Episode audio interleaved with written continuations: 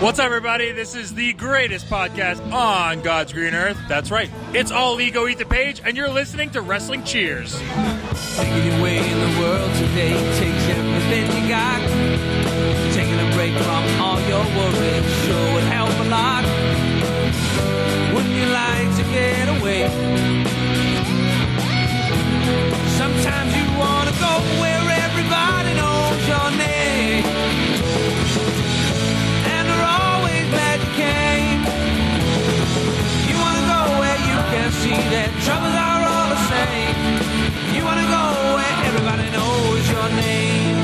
And welcome back to Wrestling Cheers, where everybody knows your name, especially when it's Pod Van Dam. This is Wrestling Cheers, where we like to talk about things going on Northeast Ohio independent wrestling scene. We preview shows, we review shows, and sometimes we even have interviews along the way.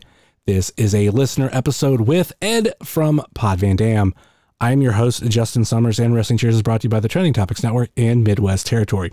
Please rate, review, and subscribe your ever listen to this fine podcast, whether it be Apple Podcasts, Google Podcasts, Stitcher, TuneIn, YouTube, Spotify, iHeartRadio, Pandora, Amazon Music, or Podbean, WrestlingCheers.podbean.com.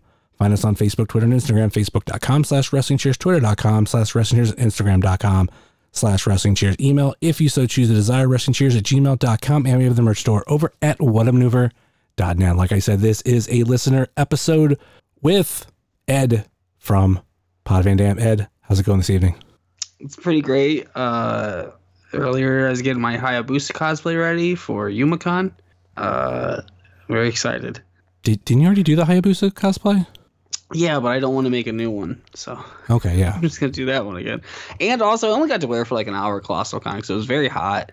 I feel like that's more of this. Like this will be better for it. Like it was like 90, and I was breathing on my own face in that mask, and it was like it was pretty miserable.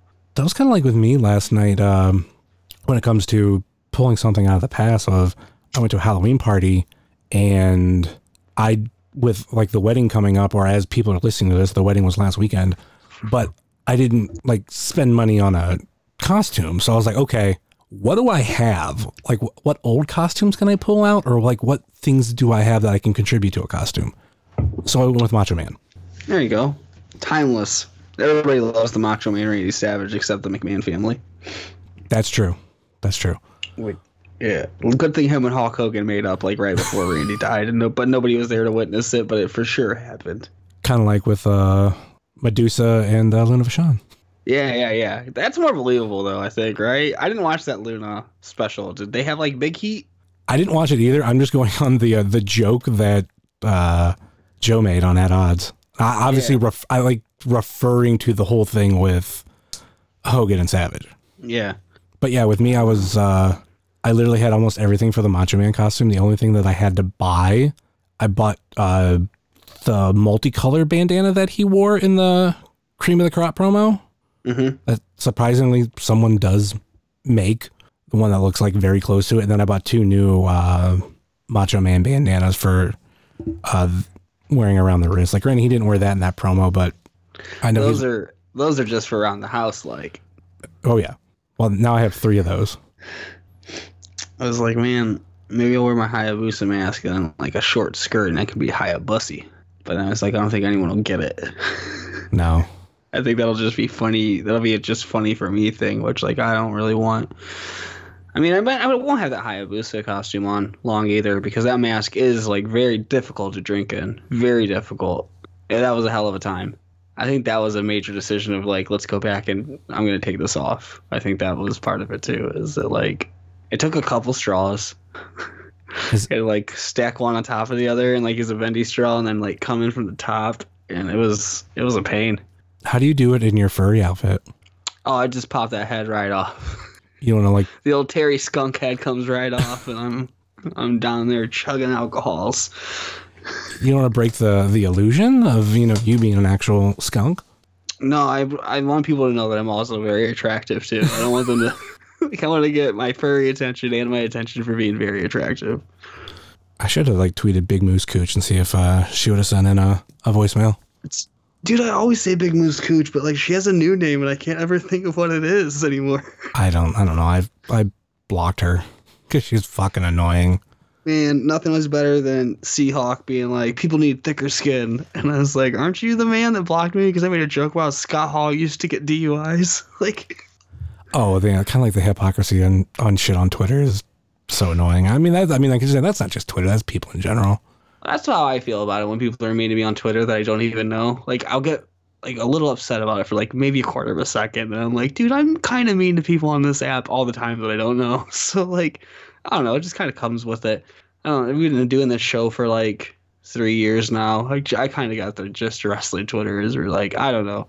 Everybody hates everything, and that's just kind of what it is. I like it. Uh, the only thing I don't like about it, this is my main gripe on wrestling Twitter, is like when I'll tweet things like, Bret Hart sucks, right? Mm-hmm. And they'll be like, that's just your opinion, man. And I'll be like, yeah, well, clearly, I'm the one that said it on my Twitter. Why would I have to preface this with, like, it's my opinion, but, like, of course it's my opinion. Like, this is all subjective. I don't think I should have to preface things with, I know this is my opinion, but, because, like, that's clearly, clearly my opinion. I know I'm in the minority when I think that Bret Hart is very boring. Except I'm coming around on that WCW stuff when he doesn't give a shit anymore. I think that's a lot of fun.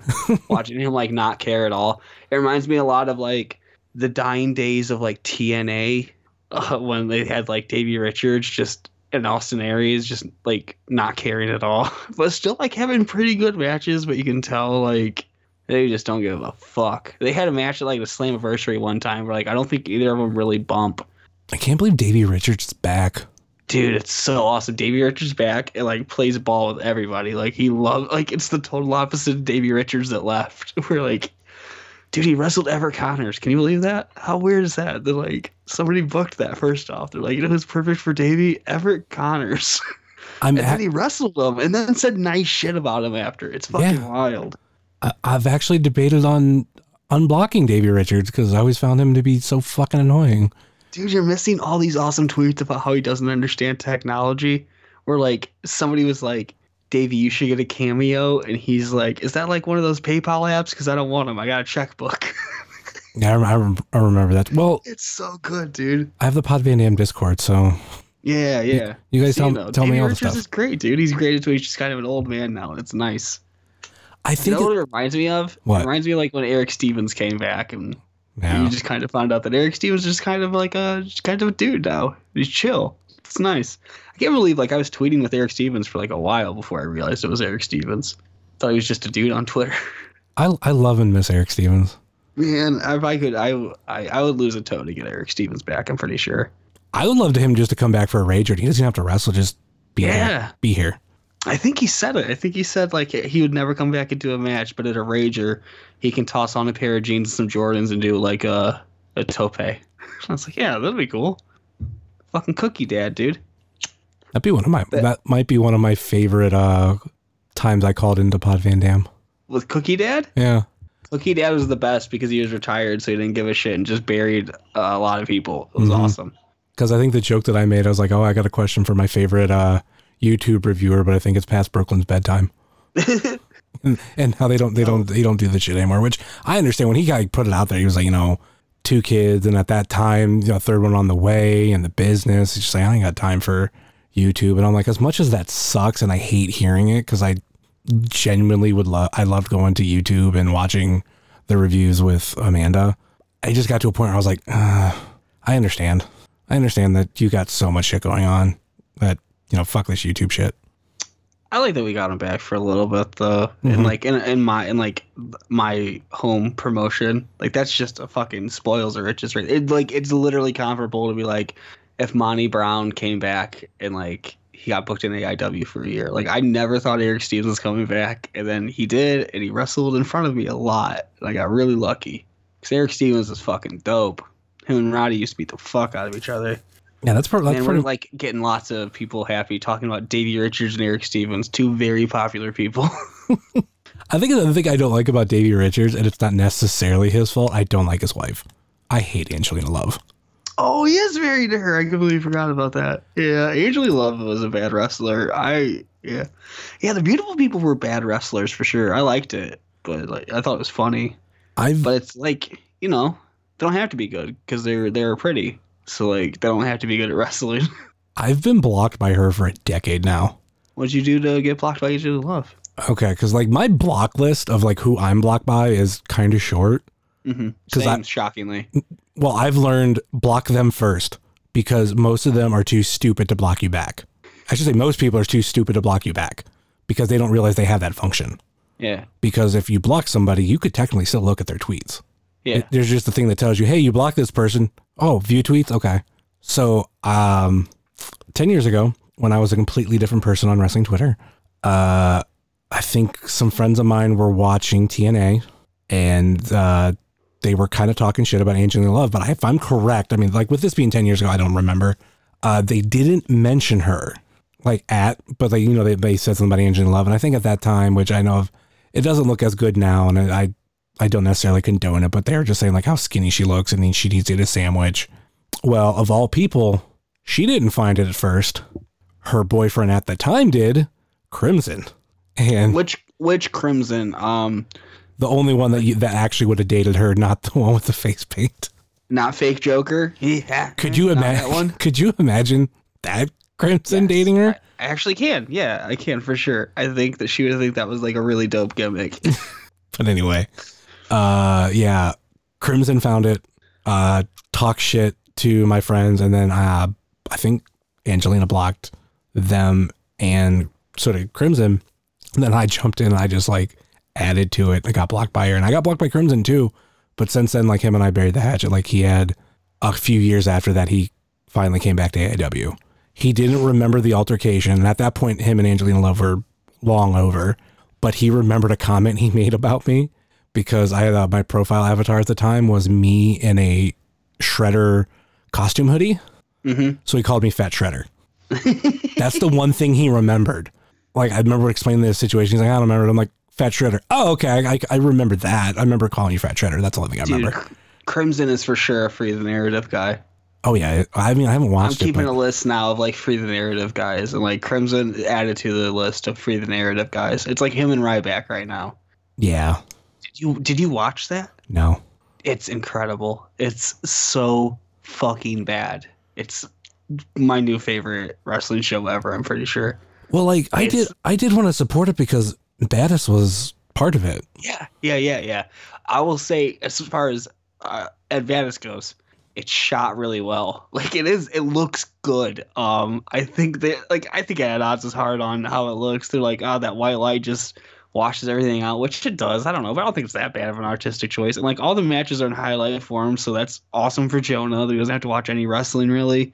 I don't know. This is like, it's really bad though. It's like fucking fun. It's really, really bad. Really bad it's uh there it's it's definitely like what dumb jocks think is deep art. Yeah. You know what I mean? Isn't that it's fucking it's like Fight Club, you know? Isn't that what Joe said? Yeah, yeah, and he's right. Okay. Yeah. Yeah. yeah. But that's perfectly explains it. It is like what dumb jocks think is deep art for sure. Like that's it is fantastic. Like it is a Fight Club movie, like but wrestling. Because you have you seen Fight Club? It's been a long time. I don't, and I've only seen it once. it's just really you know it's it's artsy and pretentious, but it's like what a dumb jock would think is art like arty and pretentious, right? hmm That's what it reminds like that's what Free the Narrative is, and it's fucking perfect. And the and the fiend's gonna be in the third one. Can you imagine a fiend pilled Free the it's gonna be so good. It's gonna be the worst thing ever. I can't wait. Wait a minute. Is that confirmed or that you're speculating? They said at the end of the second one they say fiend a lot. They, and like I think old Called of Called of Windham, he's uh he's teased it too. That like the fiend is gonna be in Free the Narrative. Because the whole thing of Free the Narrative is like these dumb jock wrestlers are now free to control their like they're not a corporate wrestler anymore. They're free to control their narrative, and that's like what EC3 like beats into. It's the it's the worst. I love it. So like I can't imagine like how awful the fiend was, and like all those awful ideas that old Windham Rotunda had. Like now completely unhinged and he can do whatever he wants and he's gonna think that this is like the greatest shit and that it's gonna be awful. I can't wait. But people are gonna fucking buy it like crazy. Yes, of course they are, because they think the Fiend is good and he isn't. Like the best thing the Fiend did is like, dude, months of him like Do you remember Seth Rollins like screaming because he was so scared of the Fiend? And then they get to Saudi Arabia, and Goldberg is flat out like, "No, I'm not doing any of that shit. I'm gonna fucking spear you and jackhammer you and win because I'm fucking Goldberg." And it was awesome. like, Yeah, I can only fucking imagine what he's gonna come up with. But th- that is the thing. Like people fucking eat that shit up. It's just about as you know pathetic as the people that eat up you know whatever CM Punk spews out. no, no, no, it's not the same because CM Punk's the greatest wrestler of all time, and then the other is like Bray Wyatt in the spooky clown mask, who sucked always. Bray Wyatt always sucked. Listen, we already made people mad with Davey Richards there. Stevens talks. So no, Bray Wyatt was never good. Like, he just had a fun little gimmick. There was just Waylon Mercy at first too. I Oh, don't yeah. know. I did want to see him in much in the same vein of Free the Narrative. I the only thing I regret is they never got to do Sister Abigail because like Sister Abigail versus Pumpkin Fiend would have been the greatest shit in the world. God, I remember when they were teasing that whole fucking Sister Abigail shit. Yes, yes, I was so excited. I was so pumped because I knew it was gonna be bad. I was like so fucking excited. I don't know if you know this about me, Summers. I love bad wrestling. like, love it. That's why I don't know. Like when you say you like you like a wrestler, I don't know if that's like a compliment or an insult, or whether you when you don't like a wrestler, I don't know if it's a compliment or insult. right? And I get it. I get the dichotomy there because I do like good wrestling too. Like, because I could tell you, like, I love Pro Wrestling Noah right now, and I like, I think they're hitting on everything, and it's all really good stuff. But at the same time, Free the Narrative too happened, and Braun Strowman cries a lot. so Yeah, I've heard about that one. fucking cries a lot. Now that the that first one's on YouTube, I might go back and at least watch the main event. That's the only thing I wanted to see in The the, first second place. one's on YouTube too. You Oh, have it to at least skim through it to like get a feel. of You got to watch the EC3 promo at the beginning that explains basically what this all is, and then like kind of skim through it. I recommend the William stuff. It's like Bill Carr's character. He's just a drunk. It's really good. Uh, but yeah, man, I don't know. I really love Free the Narrative. Can't wait for number three. when uh, EC3 came to the live Major Wrestling Figure podcast show and did that Cole crashing thing, like I was there. Yeah, and it was it was awkward. Like I I knew it was obviously you know scripted. It was leading towards something. What it was, I had no fucking idea at that point. But like literally, like it was like one of the most awkward situations I had ever been in. And it's like I really I love EC3. I love Michael Hutter, but I don't know. In that in that situation, it's just it did did seem so fucking cringe. there's nothing better than like wrestling stuff doesn't hit. Do you remember when Jimmy Wang was in AIW? Yeah, I did. And he kept doing that bit about like that girl saying she loved Wang that just wouldn't catch on with the audience, and he just kept fucking trying it, and like it was bad. I loved it. It was really awkward because like nobody wants to boo Jimmy Wang, but at the same time, everyone wanted him to shut up with that fucking joke. Yeah, that's that's almost one of my biggest pet peeves recently. Uh, obviously, not with wrestlers, but like there are fans out there that will not let chance end, or like they'll try to get something started and like nothing happens, but they won't let it go. Like I've, you know, I've, I've been to a, sh- a show recently where, and granted, like I know the guy, he'd always have something to yell, but he would like be so repetitive about it, where it's like you just ran the same joke in the ground for the last like ten minutes.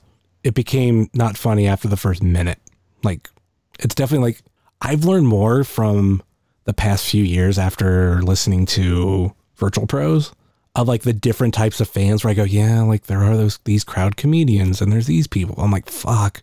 Some crowd comedians are horrible. Uh, yeah, they are. 'Cause some of them aren't creative and they just yell things like "kill yourself." it's like, well, that's not even funny. Like, I still think like the funniest crowd thing ever was uh, remember when the headhunters came in? Slowly and surely, but yeah. Yeah, and then they did that bit at the end where they cut their from how they fucking hate Cleveland and like we should all go home and come on our bellies and like they'll never be back here again. Mhm. There's like a three second pause, and my cousin Jesse that used to come at AIW with me just goes, "Please come back, please come back." and it is one of the fucking most genuinely funny things I've ever heard at a uh, wrestling show. Alberti used to yell some pretty funny shit too at Mount Carmel. I don't have any examples, but I do remember being drunk and Dustin Alberti making me laugh a lot. I I remember stuff at Turner's Hall with him. What Okay. him saying stuff I I don't remember shit, but I I can remember him yelling stuff. But when, when it came to Mount Carmel, like the second or third show there, like that's when he went bleach bleachers, and it was away from where I was. I accidentally yelled at uh, Heidi Lovelace that one girl's night out because I wasn't aware that she could hear me. Like I didn't mean to like yell shit because I try not to yell shit at wrestlers too much. Uh, but yeah, she said something about how like she'd defend that title against anybody but Shayna because Shayna doesn't deserve it. And I was like, "What do you mean you defend it against everybody? Like you haven't defended it in like four months. Like you're never here." And she like yelled shit at me. I was like, "Oh shit, you heard me. That's no good." I mean, sometimes it can be funny. I know. I, I this isn't a funny example. This is more recently where I yelled something and I got somewhat in trouble for it. Was uh, Ray Lynn because she came out to Wrestle Rager in that Steelers jersey, and I, I yelled, "Go back to Dylan Bostic with that shit." oh no. Oh yeah, she got livid. she didn't know who said it at first, and then I got literally fucking narked on by another fan. Like, oh no, it was him. I'm like, you motherfucker! Like it was at intermission, and I apologized to her My God. because I think someone told me like a little bit more of the shit that happened with her and Bostic. Like I knew I knew Bostic was a piece of shit. I, I never really cared for him, but what happened Man. between them, I either forgot about or just flat out didn't know, and I did apologize. I love when wrestling fans know when wrestlers are dating and they yell shit like that because it never goes well. It never. like the joke, like jokes that have never landed ever. It's always really good. Like when people are yelling Adam Cole at Britt Baker. Yeah, yeah, yeah. Stuff like that. Like at no point is that gonna go well for anybody, and they just do it anyway. It's really good. I just try to yell things like "Let's go, Mikey." Can can you fucking believe Thorn? Disre- Dude, Mikey in the suits. He's like showing up to do commentary. I like it. yeah, fucking the way that I even put it, like he's with the Duke. He's not gonna come up come to a show where he's not wrestling in like the windbreaker outfit and everything, you know, pre uh, AIW debut. Like, no, this is Bitcoin Boy. Like he he's being the Bitcoin Boy. I fucking respect it. I loved it. I even told him like, you look good in your suit. Love it. I think the vest is what makes the. Uh, I think Thorne's coming at it with the vest. I think if the vest wasn't there, he wouldn't say like seven year old on picture day, because then it'd just be like a suit jacket and like a shirt and a tie. I think the vest is what. But I like it. It looks good. I wish he, like, I wish he uh, Eric would dress. No, Eric dresses really cool too, man. Because I asked him about those white skinny jeans he was wearing at uh that first show back at the other. What was that? No, not the first show back. The one where he's managing. Because Mikey was in a tournament and You, Duke. you mean the Chandler Biggins Memorial Tournament? Yeah, the Biggins Cup. Yeah, well, the, he is wearing. I asked him where he got him. Yeah, gotta love the gotta love the Bitcoin boys. Fantastic, longest reigning UXWA tag team champion. I hope UXWA comes back. You're t- I, I wouldn't mind. I got I got a bit of a vested interest in seeing it return, so I wouldn't mind. No, that's what I said. I, I hope it comes back. Yeah, I don't know. I know that my commentary wasn't that good, but I know that I I liked the worldwide Frankie Flynn hardcore match. I Mhm. liked that one. Uh, I think I did okay there. Other than that, I think I'm pretty bad. But I've heard worse people than me in like the last year or two, so that's made me feel better. I just don't think I'm good at it. I just I don't think I'm the worst either. Yeah, I mean, there, there's people out there that just are not good at all. Like I, I know. The thing is with me, I'm picky. I like KG. I I like KG as a person. I'm undecided on his commentary because I don't watch GCW enough. Yeah. But like, I, I love as a, like a dude. I love KG. I actually have, and this is 100 percent true story. I have two shirts in my closet that were once owned by KG. And yes, steal them? no, I bought them off of them. They were they're uh, ICP. Because I don't know. I don't, I don't watch enough GCW to like have a really strong opinion on KG, but like I don't know. I don't expect like you know Dave Prazak. He's there now, but like I don't expect serious indie commentary on GCW because Mhm. GCW man. I just expect like Emil to be pretty high and drunk and KG to you know be KG, and that's kind of it. I don't think I talk about it enough, but I don't, I don't care for fucking Emil. I've I've what I like Emil man. I have hinted around it on this show a while. Like I always call him the other guy. Can't stand Emil. Like as I like- I can't stand him as a person, and I did not like him when he was the short-lived AIW commentator. And I was, and I think I've said this a lot. I was legitimately one of the people that pushed for Steve to get that spot. I remember that first show Steve uh ring announced. People were saying like mean shit to him. and uh, I was just drunk enough to be very positive. I was just I'd yell nice things to him, like you know you're doing great, you're doing great. First time out, you're killing it. You're doing awesome. I like Steve Guy, man. I mean, he's no Pedro, but Steve Guy knows the girl that does Funnelingus with Dana Donnelly. I have no idea who that is. I don't know who the other girl is, but there is a girl that does Funnelingus with Dana Donnelly. Are you are you Her real, show's coming out soon. I think they dropped the trailer for it. say you you really shooing in the Dana Donnelly references because you haven't mentioned El Padre Dam in a while. She uh she's in a show coming up that Mindy Kaling made. Is this where I, where I like deduct negative points for every time you mention Dana Donnelly? It's like called this the sex life to college girls or something. I think that's it's something like that. I'm gonna look it up now. Dana Donnelly. Let's look at her IMDb. This is like a Jonah now. this is the part of Javi and Dan where I read things to you. That's what Jonas found a website and he would like to read all of this off to you. This is this is the point of Pod Van Dam where there's silence and I take out silence so it doesn't sound the same to everybody else. oh, okay. Dana Donnelly, actress. The Sex Life of College Girls. Yep, that's what it's called. What's that going to be on? I think it's on Hulu All right, or good, good. Prime. It's on one of the streaming services. Hopefully it's on Hulu so I don't have to see it. I mean, we're gonna do an episode by episode review on the Pod Van Dam Patreon. So you want me to come up with a show for the I want Pod Van Dam yeah, Patreon? anybody to do shows for the Patreon I don't because we clearly aren't. I don't know what the fuck I would do. See, this is my problem too. I was telling Charlie Butters, this is Toy Ohio. It's like we've been doing Pod Van Dam for like three, four years now, the way it is, and uh, I'm out of ideas. So I've tapped up all my ideas for Patreon shows, and I'm I'm burnt out.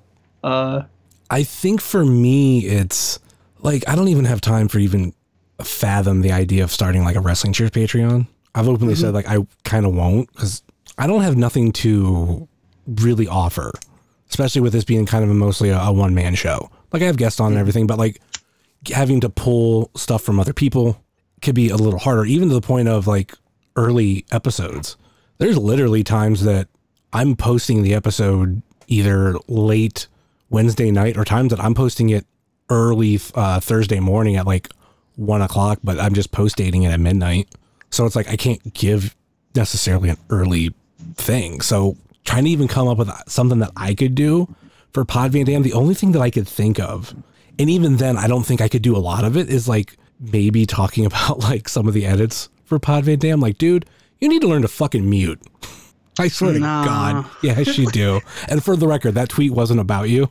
That was actually, I wrote that a couple weeks ago and I drafted it because I didn't want anybody to be like, oh, he's talking about me. Like, I, th- I think I know what podcast I listen to. It wasn't Pod Van Dam. It wasn't AIW. It was something else. But I think there's a lot of people that might have taken offense. And I'm like, understand, like, I, I probably wasn't talking about you. And like, though editing you and I get to hear a solo track of you and I can hear every time you uh, flick your lighter.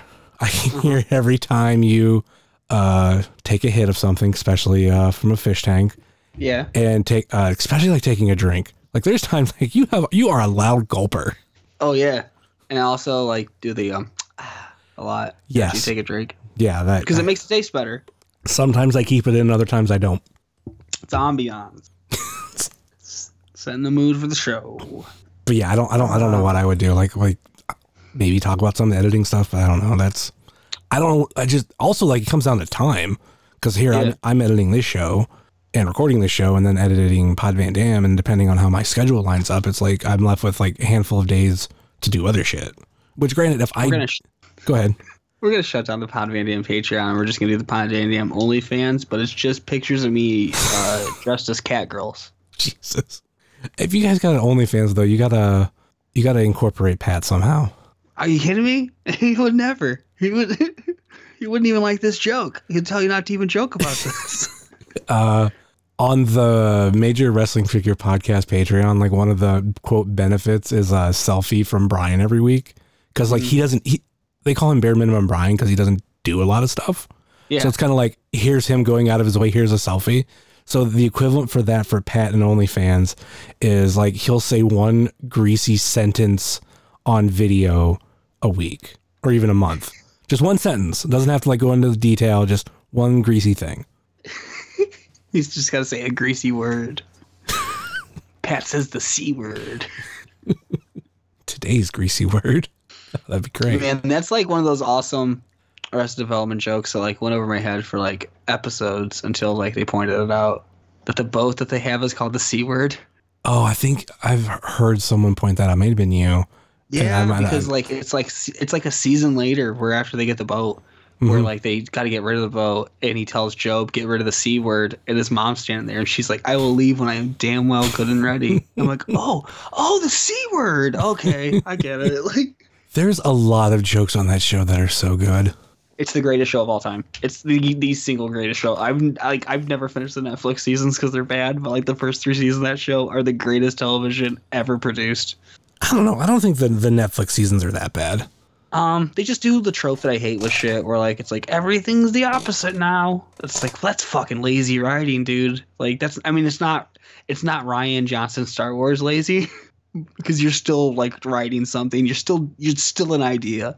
So it's not the laziest form of writing, but it's still like I don't know, man. I hate it. Was it like Michael's irresponsible now? Isn't that wacky? It's like, well, no, I want Michael to be Michael. like, Yeah, I've, I went back and like rewatched some of it not that long ago because Amanda never watched it, so I was trying to get Arrested her. Development or Star Wars Episode Eight. No, uh, Arrested Development. Good. Okay, never rewatch Star Wars Episode Eight. It's the worst movie of all time. Well, I don't. I don't really care for Star Wars. That that's that's my that's my What's br- that like? that's my uh, Bret Hart sucks. to, dude. I would love. I would love to not care about Star Wars because then things like Episode Eight wouldn't have like ruined me for as long as they did. They don't do anything, Summers. They're like, you you leave Episode Seven and you're like, wow, who are Rey's parents? Who is Snoke? And like all this shit. And Rian Johnson is like, fuck you. There are no one and Snoke is dead because I can't even be bothered to come up with ideas. Fucking hate him. yeah. My uh dislike for Star Wars is like your Bret Hart take. Like when I say that to people, they're like, how, "How do you not like Star Wars?" Like I'll never say it sucks. I've watched every movie. I'm just not like hardcore invested into it. Yeah. But to me, I don't know. Just it, like Star Wars kind of like never fully clicked. Of Yeah, being like, no, I get it. yeah, of It's like me with Marvel movies. Yeah, I can I can understand. the, the thing that I get with people in, in Marvel movies is like when Infinity War is about to come out, a lot of people were like, "Oh, I can't sit there and watch all these old all these back movies. That's too many." And I'm like, "Yeah, it's too many now." But if you did what like a portion of the audience did, definitely not all of them, where it's like you watched the movies as they were coming out, then yeah, like like Infinity War is for those people. But you just want to jump on and go, "All right, how many movies do I got to watch?" Nineteen. Fuck, that's a lot. Oh yeah, that's a lot. Like literally, I jumped on after two movies, so like catching up wasn't shit. I watched both Guardians of the Galaxy movies. Mhm. I watched Iron Man two with Mickey Rourke. Is that two? That's two. Seen Iron Man two, and that was bad. And I thought Captain America was boring, so I didn't make it all the way through that. And other than that, that's all the that's all the Marvel movies I've seen. Yeah, that's that's uh, pretty on brand for you. It's yeah, I just don't. They're very long. Like somebody told me the Venom movie is only an hour and a half, though. I'm like, I still won't watch it, but that's nice. Like it makes me feel good. That's only an hour and a half. I still, I still won't see it. I was trying to think what the last movie I watched in a theater was, and like it was either the last Star Wars movie or Teen Titans Go to the Movies. Because like I feel like I don't know which out which came out first, but it's one of those two for sure. I, uh, I, part of me feels like it was Star Wars, I think it was Star Wars. but you were hardcore into Teen Titans Go. Teen Titans Go is the best version of Teen Titans. Like you talked about that forever. Yeah, dude, that movie because like that was the perfect movie theater experience too, because it was a midnight showing for a children's movie, so I was the only person there, and I was fucking stoned out of my gourd when that movie came on, and it was so fucking funny. Teen Titans Go is super funny, especially now that it's meta. So a lot of the jokes about how nobody likes them. The last time I watched anything Teen Titans, which I'm I'm not into them at all, but I happened to be somewhere where they were watching Space Jam on Cartoon Network. Mm-hmm. and they did this commercial. I don't know if it was commercials, but like like help breaking it up. They had the aliens from Space Jam Mhm. interacting with Teen Titans Go, That sounds wonderful. and I, I'll admit it was funny because they did the whole thing like within you know Space Jam of how they invaded all those basketball players and took their talent. So they did the same thing with Teen Titans, and the one that did Robin got nothing. Yeah, because Robin's not completely untalented. Yeah. And you know, I, I was like, I was like, yeah, that's funny. That is funny. I mean, I, I, for most of those Cartoon Network shows, there's like something there's because they know like adults have to watch this shit too. so like for most of those Cartoon Network shows, like I don't know, they're pretty watchable. And then there's some that are just really good. Like Teen Titans Go is really good, and I thought Clarence is really good. Craig of the Creek is really good. Uh, Adventure Time. I've never seen regular show, but I've heard really good things about it. That's the thing about me. I never got into Cartoon Network. Like the only like Cartoon Network stuff I got into was Adult Swim. And by the time I got into that, I was 16, 17. And like Yeah. half the reason why I even got into that was because of uh, they were playing Family Guy, and that's how I got into Family Guy. So then I got into like those Adult Swim shows that came out, but I never, I wasn't, I was a Nickelodeon kid. Um, I watch both. Nickelodeon still has like, nah. I was gonna say they still have solid stuff, but they don't. Loud House is tolerable, and that'd probably be the best like show that they have. I didn't notice till on Twitter today that there's in one of the kids' room on Loud House, there's like a poster of like Loss. Do you know what Loss is? Mm-mm. It's there was this webcomic Control Alt Delete that was just like nerdy. All, it was bad. Like it was awful. It was like really unfunny, but it was like nerd humor. And then all of a sudden, one week, the dude does a comic where it's like a guy. It's the main characters rushing into the hospital where his girlfriend apparently had a miscarriage, and it just comes out of nowhere. And it's like this big meme on the internet, and it has been forever. And uh, and like in little girl's room is like a stick figure version of Loss on the background. So I was like, oh shit, whoever animated this is a fucking dork. That's awesome. I mean, when you're talking about too about like kind of the adult jokes that are in like cartoons, not necessarily like you know the hardcore like anything explicit, but things that are like Yeah. you have to be an adult to understand. Like it's not just Cartoon Network. I think it's it all depends on like whoever's doing the show. Like the one that I, I can think of from the '90s was the Animaniacs. Oh, the fingerprints? Yeah, I think that's one of them. I think they had other other ones that definitely go over you know kids' heads, but fingerprints is kids ain't gonna fucking get that. Yeah, nobody's gonna understand that that joke's about fingering prints. I, but I, I've always thought they, they always do adult references in cartoons for so those parents that are watching be like, oh, I get that. But ne- it's never to a point where they're like they want to turn off the TV. I mean, fingerprints could have could have been something now that people would have went crazy for, but I don't know. Back then, it seemed like like nobody really got it. Dude, yeah, I didn't even, I didn't notice that joke till maybe like five years ago. Somebody pointed it out. I was like, holy shit, yeah. That's that's a joke about fingering prints on a children's show.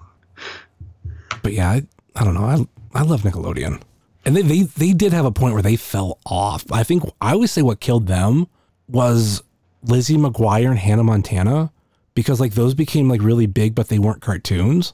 And Yeah. I felt like Nickelodeon, which they've always had like some sort of like live action show, but none of them were that level. And they're like, oh shit, we got to ramp up our stuff. And Yeah, then they made fucking iCarly, dude. yeah, you love your fucking iCarly. Dude, that show is bad. It's really good.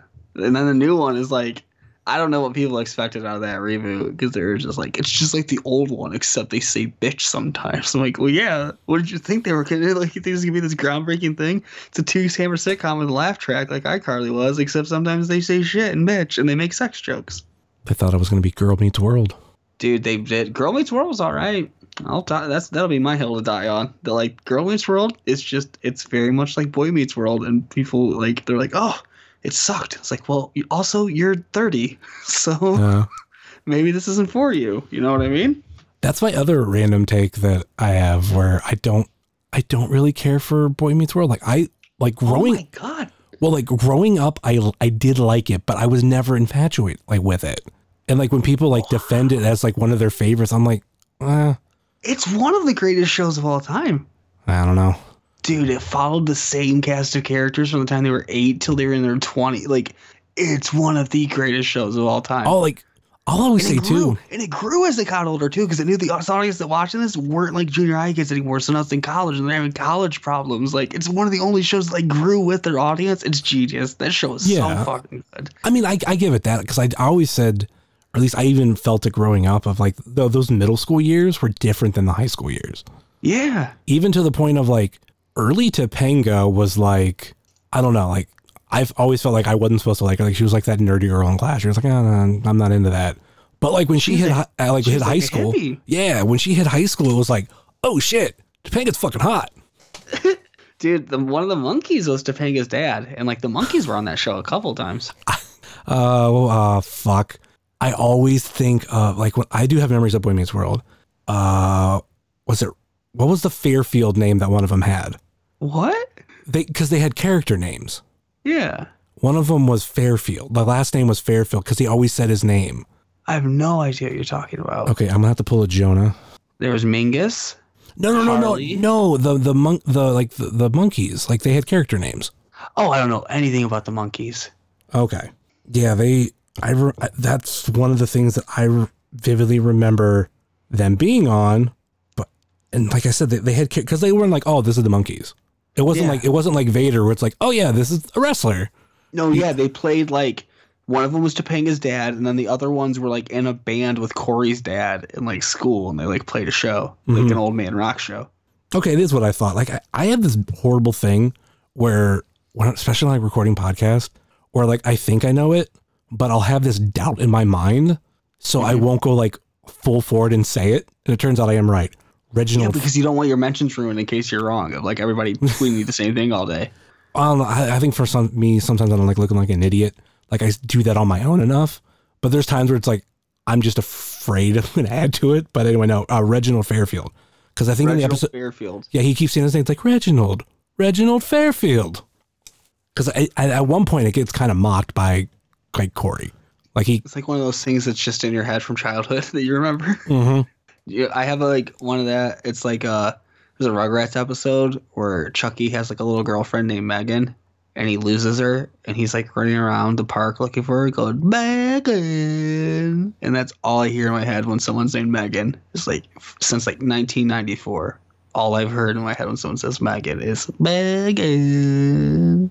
I don't remember that episode, and I've and I've seen Rugrats. I mean, I've, I feel like I've watched every episode at least up to a certain point. Because like I said, I was I was a Nickelodeon kid. Oh, Lori Beth Denberg's having a good day, man. She deserves it.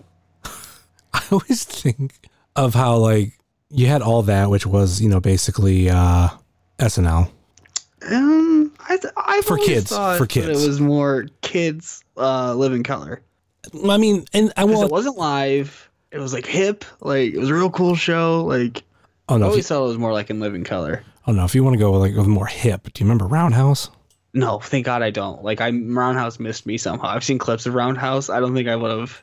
I don't think I would have watched that. Which it was the same thing, but I think it was like supposed to be like a one shot. Yeah. Which, God, that fucking crazy. I never got into it. I just remember the name and like briefly seeing like stuff of it as a kid. But Like hokey sketches on that stage. Mhm. like, yeah, yeah, I know what you're talking about. but uh I mean at the same time like I know you're like referring to like you know Mad TV and Living Color. I feel like mm-hmm. like all those are the same thing. It's just they're both like they're all like sketch comedy Yeah. and like divided up into like parts, except you have where SNL's live and the rest aren't. Man, I miss Whitest Kids. You know. Never got into that show. Oh man, that was so good. Like that show was definitely definitely way ahead of its time. Like that was real weird. That was I oh, oh fuck! I also didn't get into Andy Milonakis. Really ah, oh he was all right. I remember the most thing like I remember about Andy Milonakis is like being like, all right, well this is the show we smoked during, and then Wonder Showzen comes on after it, and then that's the show that you want to be like super stoned for is Wonder Showzen Yeah, that's another one I never got into. well I think Wonder Showzen like I know I love the Muppets, but I think my like love of puppetry and thinking it's like one of the funniest things is probably really it's mostly Wonder Shows. And dude, they have that one sketch where it's Clarence, the little puppet, trying to talk to people on the street about personal space, and he's just holding that puppet like right onto people's faces. and they like get fucking pissed. It's so good. Yeah, Does anybody call in and ask about the Muppets? no, but I'm trying to remember where I was at my head. But when it become like puppet shows that I really liked, and I know they tried bringing it back, but it I don't know, it just it didn't feel the same. Like it was good for its one run, and then it, it should have only been like a season or two because then it just ruins it. Crank Yankers. Mm, yeah, they did. I've never seen the comeback of it. I know they tried it, but I felt like I don't know. I just don't feel like that works now. I'm gonna guess this one didn't have special ed in it, It probably didn't, which I special ed was my favorite which it character. shouldn't. Like Yeah. I hate admitting it, but special ed was hands down my favorite character. special ed was the most like famous character from that entire show. oh yeah. It's special ed and Spoonie Luv. Yeah. I actually had the first Crank Yankers album. There was a couple other characters that I remember liking. Like Wanda like I know in that first season Wanda Sykes did one where like she said like uh she just got her car back from like a mechanic or something and someone like shit. Oh shit! In In the the, co- back seat of the car. Yeah. Yeah. And that also reminded me of another show, which it wasn't puppets, but it was something that uh Comedy Central did that I loved. Shorties watching shorties. I remember Shorty's watching Shorties. That Had was- Patrice in it. Yeah. Fucking Patrice O'Neal with the second greatest line read of any show ever in the history of in the history of recorded media. Patrice O'Neal has the second best line read of all time what's that? from Arrested Development when he says, "Oh, most definitely I did." Oh yeah, most definitely. That's what it is. Oh yeah, most definitely. when they ask him like the, the narrator, you know what episode I'm talking about? It's when the banana, like the uh the storage unit gets burned up, Oh yeah. and like the narrator's like Michael decided to do some investigating of his own, and all he does is go, "Did you burn down the? Did you burn down the storage unit?" he goes, "Oh yeah, most definitely." it's the fucking best. It's the second greatest line read in media history. I always think of Patrice O'Neal from when he was on The Office. Yeah, he's kind of funny in the office. Like, they didn't let him do a lot. No. The the line of his I should say not even line of his, just like the bit of his that he had in a show, uh where Mindy Kaling's character called like referred to him as Sea Monster. yeah. And like even though I knew who Patrice O'Neal was, I always like thought about that and laughed. He was a WWE writer for a little bit, I think, right? Oh yeah, I think he was. I mean, I don't remember where I heard that from. My favorite former WWE writer was uh, Freddie Prinze Jr. Mine is Kevin Marshall. Kiss ass. Uh-huh. I don't know if he listens to the show, but for me, it's more of uh, as much as I don't like this individual. When he did a interview with Jericho, I really liked it, and he he described a personality trait of mine that I never realized till he talked about it. Where like someone can give you a compliment and you're like, all right, thanks, and like you don't you just don't know how to take it. Yeah, he was a WWE writer and he got fired because he wanted to quit doing uh, stand up on the road and write full time. And then he died. Yeah. That sick man killed Patrice O'Neal. Uh, they made that awesome joke about him dying before he died on the roast. I don't even remember whose roast it was, but I just remember it, it was either uh, Amy Amy Schumer. Is that the awful lady's name? Probably. And I think she said something about like, "This isn't just a roast for whoever; it's also a wake for Patrice's foot." It's like, it's a really good joke.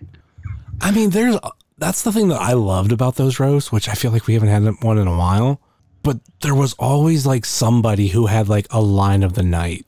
Some of them I can't remember like what the roast was. Like I remember like right after Benoit, someone's oh uh, Flavor Flav. It was like saying that Chris Benoit is a better father than F- Flavor Flav. Yeah, It's like everyone was like, oh shit, because like that's right after it happened. But my it's not even okay. What's yours? I was gonna say my favorite line, absolute favorite fucking line, was one of the earlier roast of Pamela Anderson, Mm-hmm. and it was I think it was Greg Giraldo. He said, "How does I don't know if I want to get I'm gonna get the premise right, but I might not get the wording right. Of how does Courtney Love look look worse than Kurt Cobain right now?" That's yeah. I remember that, And she got pissed. dude. Uh, my favorite. It's not even that mean. It's just like if you watch it, like you can tell he's just fucking done. Like when they did the Larry the Cable Guy roast, Greg Giraldo has an entire bit about how uh they wanted to roast Larry for his other jobs too.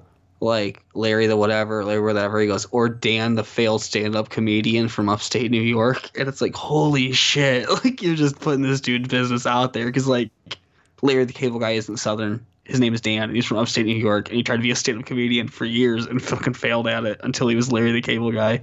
And then he does a whole bit after about like we're roasting fictional characters now, like who we doing next year, SpongeBob SquarePants. And you could tell like Greg Giraldo is like genuinely not happy that they are roast like they brought Larry the fucking Cable Guy on here to roast. I th- is that the one? There was one that I swear that like has almost been erased from history. I bet it might have been the Jeff Foxworthy one, where it's like. I feel like it just wasn't as popular as a lot of the other ones, so it's like easily forgettable. I can tell you where it fell off, and this isn't just because I hate the man. I swear to God, I know this is because it's what I remember when I feel like, all right, this is a little ridiculous. The Donald Trump one. I knew you were gonna say Donald Trump. It. Donald Trump, Justin Bieber, all of it. I think the last really great one might have been Bob Saget. Oh, Bob Saget was a good one. I think for the killed it. for Norm that- fucking killed it on that dude. was that the was that the one where it's he he bombed but he didn't. Yeah, he bombs on purpose and like Yeah. tells really awful joke. He the the the Gilbert Gottfried one where he tells Gilbert when you go backstage you'll see a door marked gentleman but pay no heed. Walk right in because there's not a door marked scoundrel. Yeah, It's the fucking word. I love it. yeah. The the Bob Saget one was good. Yeah, I can't even remember the last. one. I maybe it got maybe it got to a point where it just like it didn't feel as special. And also, I think through Well- the through the years, a lot of the like some of the better comedians like went off to bigger, better things. Yeah. Like as much as like people well, hate, what it was. I was gonna say is It's like those comedians also wrote the jokes for like the people that weren't the comedians. yeah, So like all those early roasts of those people that were like, oh, they killed it, but they're not really a comedian. Well, that's because all their shit was written by like Anthony Jeselnik and Whitney Cummings and Jeffrey Ross. I love. and then like I love all those people left except Jeffrey Ross. And like Greg Giraldo died, and Patrice is dead, and like I don't know what the fuck's going on with uh what was the one lady's name? The, that was the really mean lady. Lisa Lampanelli. Lisa Lampanelli, yeah, Which she I- doesn't do it anymore. It's like I loved Lisa Lampanelli because like I, one of her specials, she like literally like most of the time just does crowd work, and I, Yeah. in my opinion, like crowd work is something that is very special. Like you might have like an arsenal of jokes that you're gonna tell, but it's all going to depend on how you read the crowd and like what they say and how you can fire back. Because one of my biggest issues with stand up comedy as a whole, which I understand it is what it is, but I hate just going to a stand up comedy show and I just feel like it's the, especially if you're a bigger name. It's really, really when you're a bigger name where I could see the exact same thing on DVD. Like you're not mm-hmm. really giving me anything special. Like that's why I don't like Daniel Tosh anymore because I saw him live and I was like, I think it was like not too long after that, like a special came out and it was the exact same shit. And I'm like, mm, yep, I'm done with Daniel Tosh. But when you're when you can do the crowd work, it is like that's when you're getting like a special performance basically. And the more of it you can do, the better. uh Mike Falzone runs this show in LA that's all crowd work. Oh, nice. Yeah, yeah, it's pretty dope. I like it. Everybody check out Dynamic Banter. Mike Falzone and Steve Zaragoza. because I, think I've seen a lot of like shows like locally where the a comedian has to like respond back to like maybe a heckler, and it's it's always fucking good. Like actually, uh, Steve and I are friends with a comedian. It's actually he's really really like good friends with Steve, but his name's Chris, and I've seen him just go off on people. Some in a very very good way, as in like putting a motherfucker in their place. Can't like good way. Like he's like complimenting them but it's like there was this one show we, we went to it was halloween night and like all throughout the show there was this one dude who just kept like trying to heckle and everything and chris was the headliner that, that night and fucking chris just had enough and fucking went off on him it was so satisfying It's like the Dave Attell thing where uh, I forget who the comedian was. They said some story about Dave Attell where a guy was trying to heckle him, and Dave Attell was like, "Hey, hey, you, hold on one second. I'm gonna finish this. Like, finish this bit, and then I'll get back to you." And they they said Dave just kept going and finished the bit, and then like he goes, "Okay, where is the guy?" And like pointed at him. He goes, "All right." He's like, "Guys like you." He's like, "Cause the girl, some girls with him." It was like really hot. He's like, "Guys like you are why girls like her fuck guys like me." And like they were like, that's one of the greatest fucking things I've ever heard in my entire life. And they said David, Dave Attell just like ripped into this guy for like five minutes. Jimmy Carr's another good one. He's a British comedian that's really good at heck, like taking hecklers. I wonder how Dana Donnelly would be oh jesus christ with like a heckler. Did anybody call in and ask about Dana Donnelly? or- I don't, I don't think anybody called it about Dana Donnelly, but when it comes to like fucking hecklers, yeah, that that shit could be so That's how you put them in their place, Summers. You fuck them. You're right. some some of the uh, responses that I know I've heard from uh, one from a comedian, one's from a singer that I, I love, but uh, Martin Lawrence. This goes back to a stand up, actually not even just a stand up special. It was a fucking movie called Runteldat, where someone's like yelling something at him, and he was like, "Somebody put something in his mouth. My zipper stuck." and then I got it. That one took a half second to hit. and then uh, of all people, Johnny Cash, uh, live from San Quentin album, like on those albums, like you know he talks a little bit and then like he'll sing a song, but like as he's talking, like someone's like yelling something, and he was like, "What?" Sorry, I couldn't hear you. I was talking. But anyway, I thought that was like such a great fucking put down. Like I couldn't hear you because I was talking. All right, uh, let's let's get into voicemails. Which I, I, Wonderful. I have I, I have a button for voicemails, but it's not the same one. I should have loaded the Pod Van Dam one because I do have that. Oh, I do. I do have this one too. I sh- it- this is still on the board. Uh, Summers, I like your optimism of reviewing or previewing things in 2020. Like we're not gonna all die. I, I knew COVID was happening. I mean, technically at that point, it was happening, but I don't Yeah, think we, yeah, I don't yeah. think we thought so many people are gonna die. But yeah, yeah we'll, we'll uh, Called it. That's a one in. That's the W in my column. yeah. So can't believe you said that shit, and you called it that that far ahead of time. trying to see what what, what other uh, what other buttons I could I could put on here right now. Bernie. I don't have a Bernie, but oh no, I didn't save that. Yeah. I did not save that. I have this one. Hey, this is Booker T. Oh nope, wrong wrong table. We're not doing Fave Five questions. I love coming to pounds. We didn't get to go to pounds. No, we did we did not get to go to pounds. No. I had, I had fun adding that into last week's episode though. If anybody actually listens to the very end, I it was ended on like a perfect sentence where Pat's talking to where that it transitions right into I love coming to pounds because he's like blah blah blah because and I cut it and it says I love coming to pounds. All right, let's uh let's get into voicemails.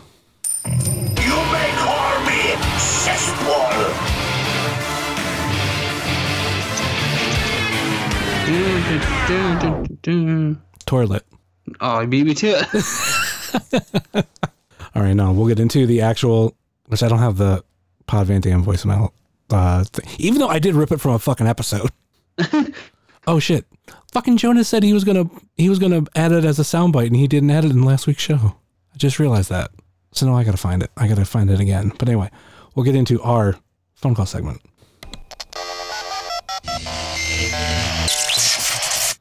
Because I did not try to rip off Pod Van Dam. Not at all. I, I did. Everybody, dude, everybody should do voicemails. It's a really easy way to take up time.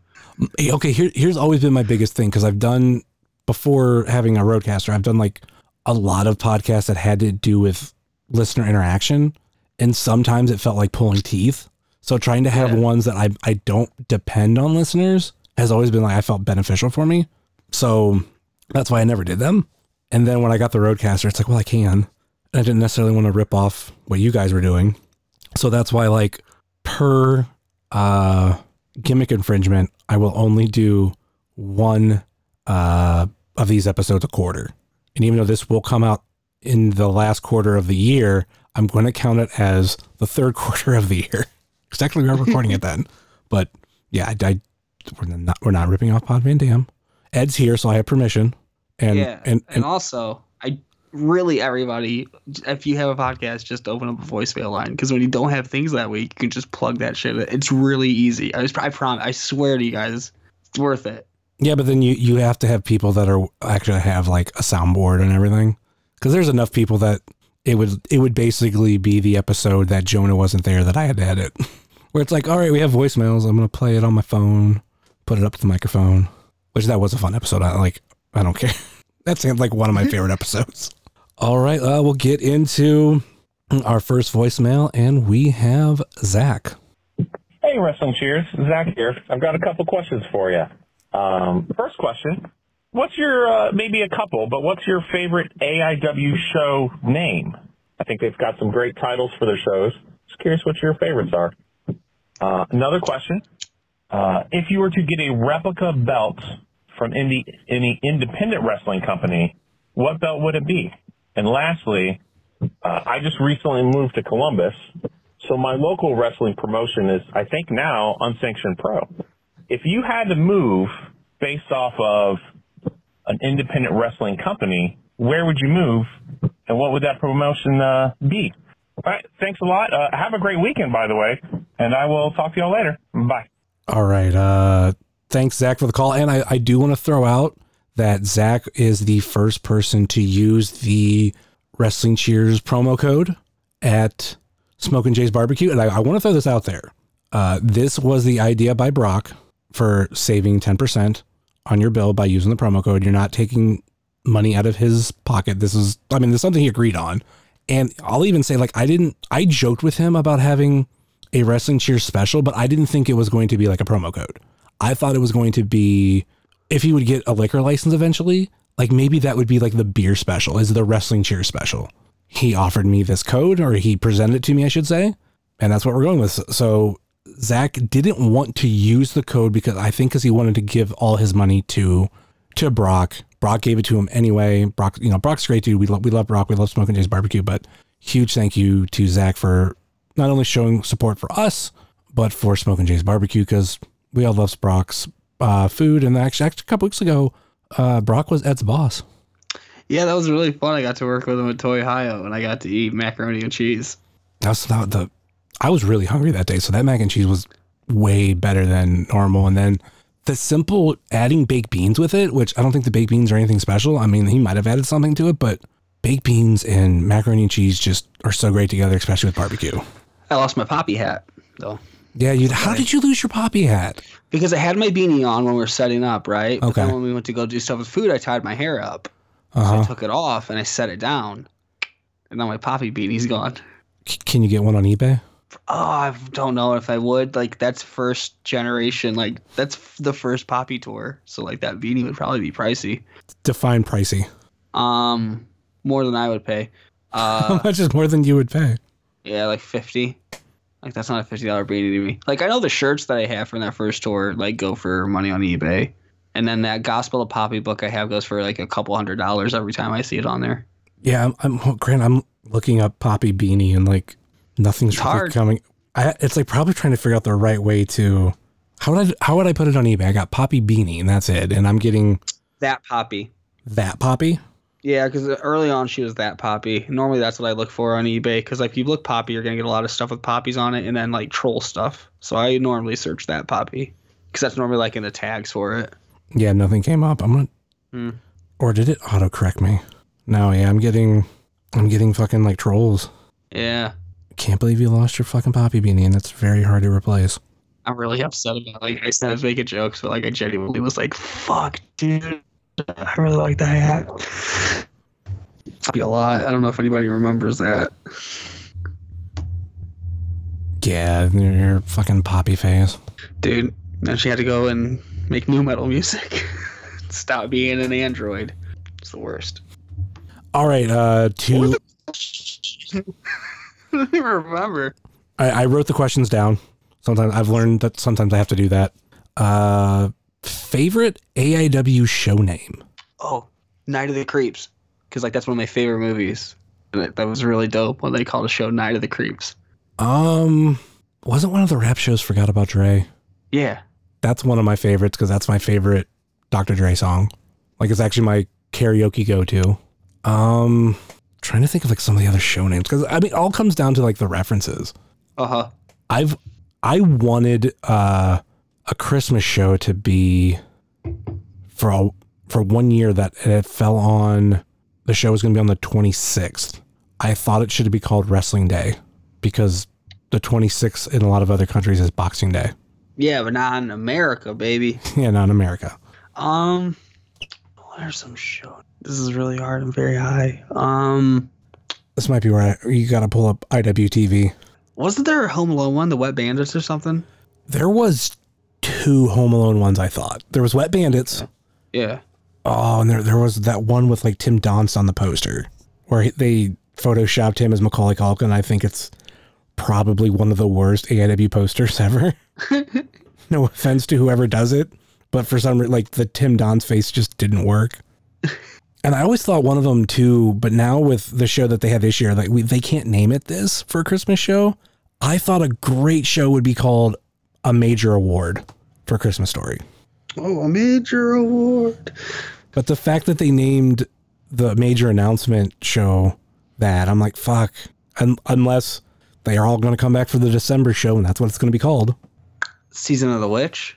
That's good. The funny thing is, like a lot of the horror movie titles for shows, I I have more of appreciation for now that I've because I've seen those movies. Like I love Halloween three, so like I appreciate Season of the Witch. I finally saw Night of the Creeps last year, so I appreciate that name now. Bobblehead Night was funny. Oh, those pins for Bobblehead Night were great. Yeah, th- those were really cool. The original OG Bloodsport. Yeah, dude, with fucking Chipper, Matt Riddle. God, that that night in general was fucking crazy.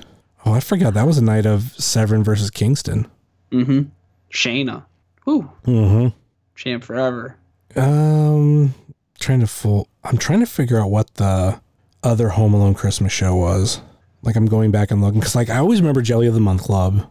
Then the Christmas before that. Oh, you know what? It wasn't a. It wasn't Home Alone. It was just the the they did that poster that was Charged to the Underhills, which was the first night of uh, AIW at Mount Carmel. Yeah, I was at the second show. I think that was my first show. Whatever the Young Bucks show was, second, third, something like that. I believe that was the fourth because the first show was Charges to the Unhills. The second one was I Choo Choo Choose You, which featured, uh, if I'm correct, yep, Dennis Stamp. And then Gauntlet for the Gold 10, then Make Them Say Ah. I love, I love all, like a lot of the, the rap show titles. And I, there was one year, now I gotta figure out what year it was, where fucking the rap show fell on 420 and I thought it should have been called Up in Smoke, but that might have been the next episode year because I halfway like that title because I think the year before was Forgot About Dre, and then on that album, the next episode's the next track, so it kind of made sense. What was the question after that? Uh, the question after that was if we were to get a replica belt from an independent wrestling company, what would we get? WEW Hardcore Championship from FMW. It doesn't count if you if you've actually won it. Okay. Then oh the Heat Up Universal title is like really dope. I really dig it. There's a lot of good independent titles out there. There are now, yeah, yeah, yeah. We've got gotten away from the high spots belts Mm-hmm. and the, a lot of the sticker belts. I'm New South Pro is that the big one? yeah, The I was about giant belt. I was gonna That say was dope. I was gonna say New South. Like that fucker is huge and it looks cool as shit. Like I can't think of a lot of other independent wrestling titles. I think now I like like the new GCW belt because it's like an oval center plate, and I'll dig that. I well, okay. Then I'm gonna also go with the uh, GCW Universal title because it spins. Fucking sucked. it's it spins and uh, it's Velcro. Ugh. Fucking broski. Poor Chelsea. That's I was gonna say poor Chelsea. I'll say I'll say this because I don't think I've I got to say it here on the, the the podcast where you know we we talked about like well I should say Stacey talked about his his thoughts and feelings towards Broski. I part of me thinks there's things about him that are misunderstood, and uh, for everything that Stacey said, which he has his his right to say that, I'm not necessarily going against it. I'm going to tell you my experience, and it happened after that episode. So for my wedding, which we are recording this episode the Sunday before my wedding, but this is coming out the Thursday after my wedding. Uh, I'm planning on coming out to the reception to Macho Man's theme, and I've had an idea in my mind. There was two things that I needed. I needed the crown, and I needed the silver cape. I have the orange one, but like the orange one isn't officially WWE licensed, which that isn't necessarily my issue. It's the fact that it's orange, and I don't think it would look presentable or as classy in a reception setting as the officially licensed uh, silver one because like that one looks would look perfect.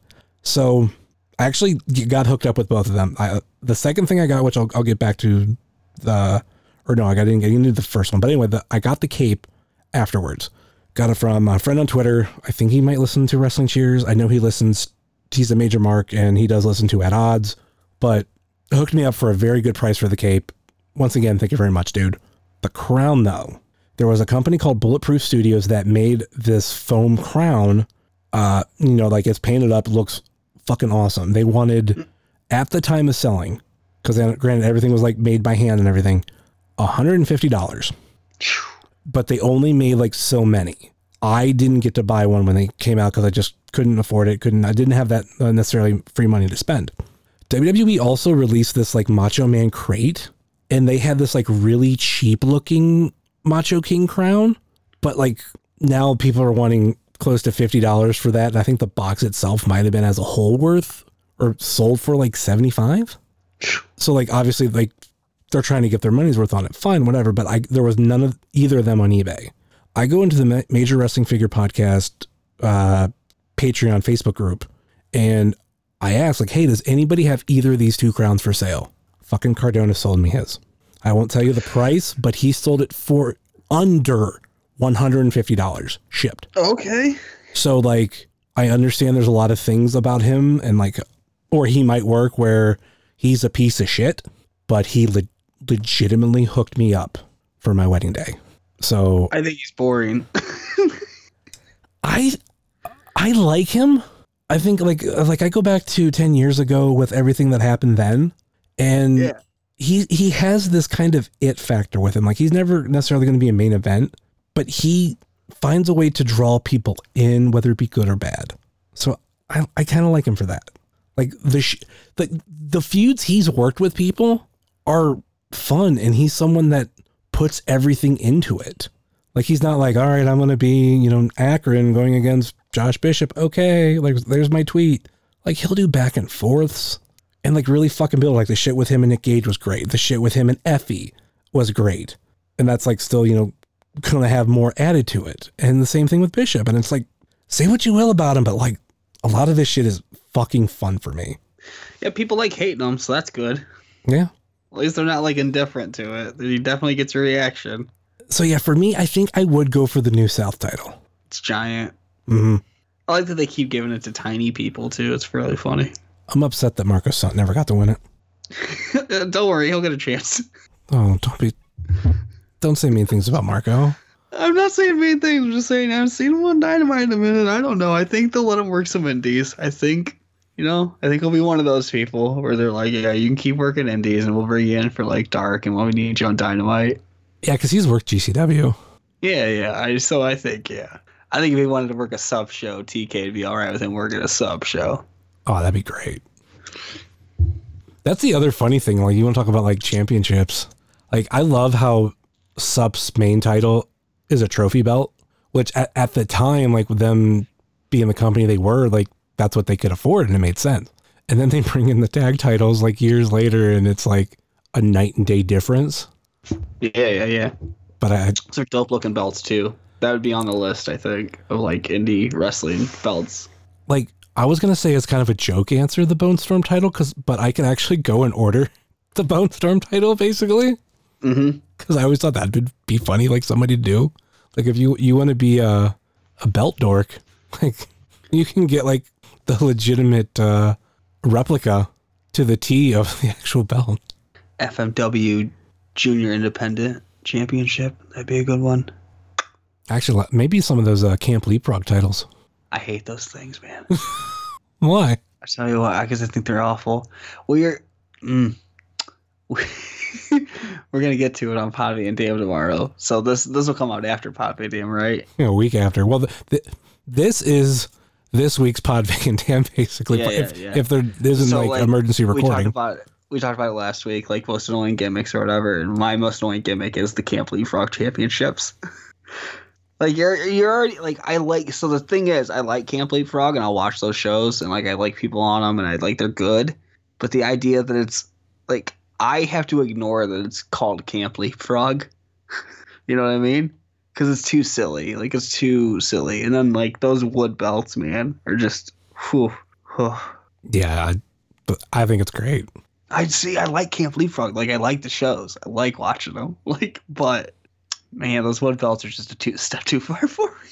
I can't think if there's like what other belts just like stand out. Like I know a lot of companies have like some really good ones, but like one company I'll give credit for, and it's you know a company that's been mentioned here recently on the podcast, and that's OCW. And for like a, the smaller company, like they've had their own genuine looking titles for a while, and they recently like I don't say recently within the past five years they even upgraded from what they had previously, and they're even better. Yeah, that one looks like the NWA belt, right? Um, which title? The one Trey had. I, I think you're thinking the wrong company I probably am. because Trey's never been on OCW. What company was Trey in then? Black Label Pro. No, it's one in Ohio.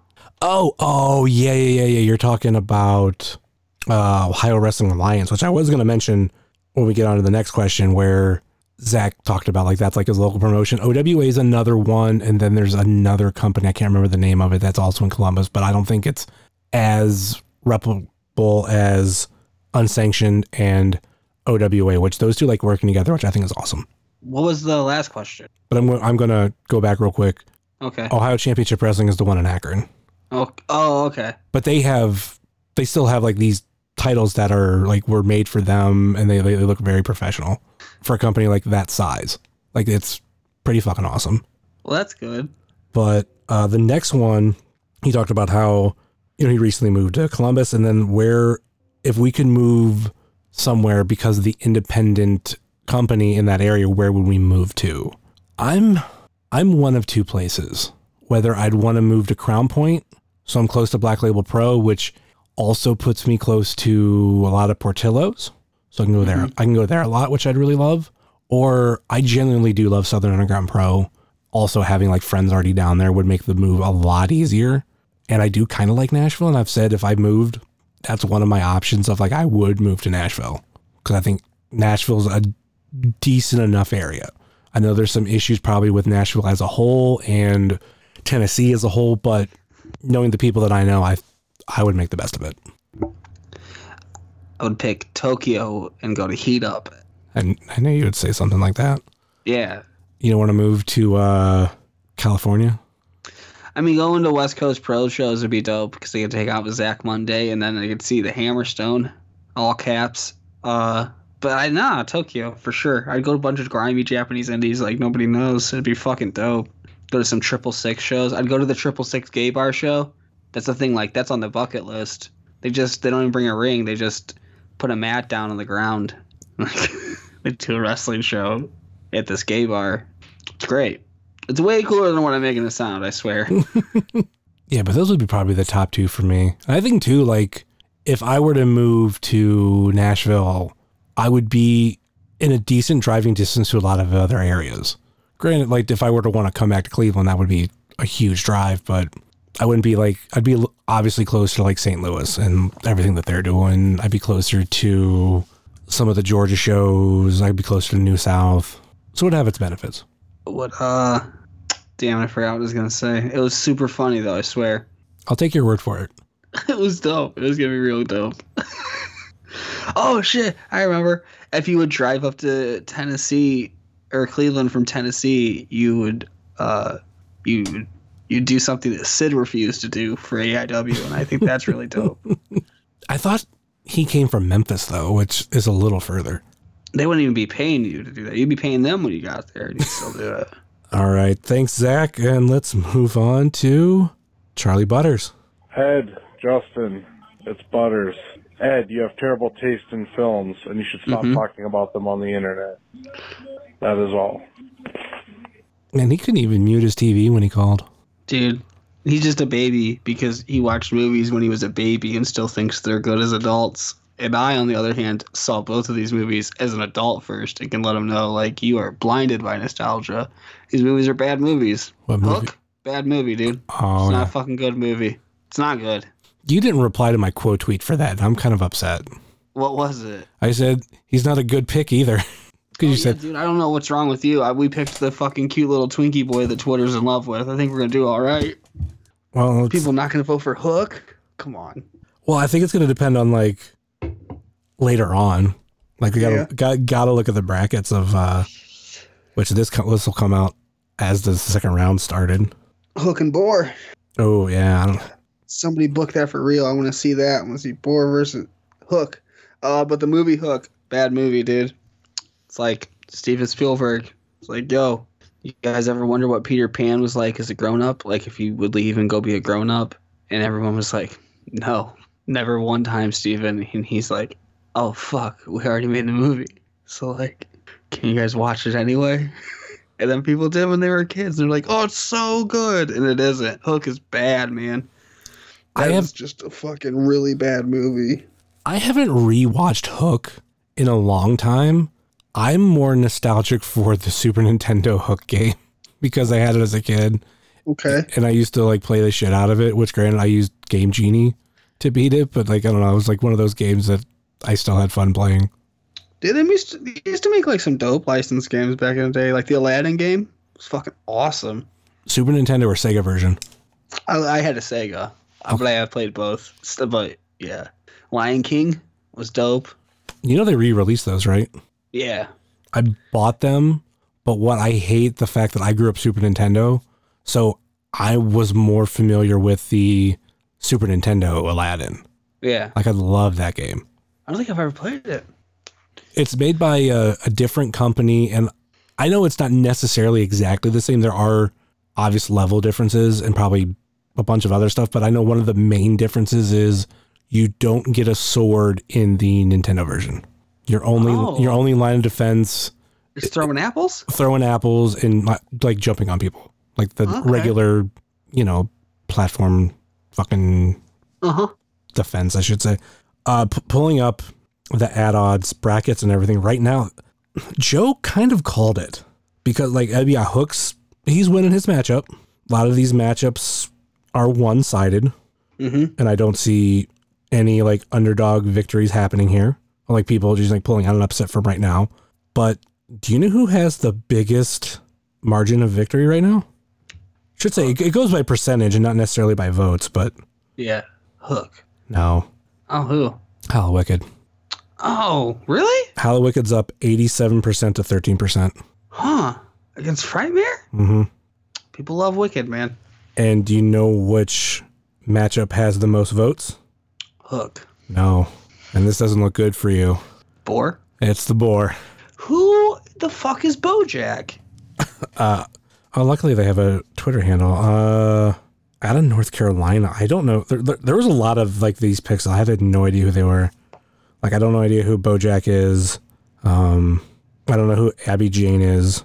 I don't know who who Kaya McKenna is, and I don't know who Unbreakable Andy is. Unbreakable Andy is a legend. Or according to the the poll, it says Unbreakable Andy, but in the option it's Unbreakable Any. Um, The Goonies was also a bad movie. I'm not as high on them on that movie. Yeah, dude. It just wasn't very good. I don't know. I mean, there are movies that I think if you watch it as a kid, there's going to be nostalgia for it. Like um, one movie that I didn't watch till later, which actually Goonies I didn't watch till I was, I want to say 19, so I was definitely older.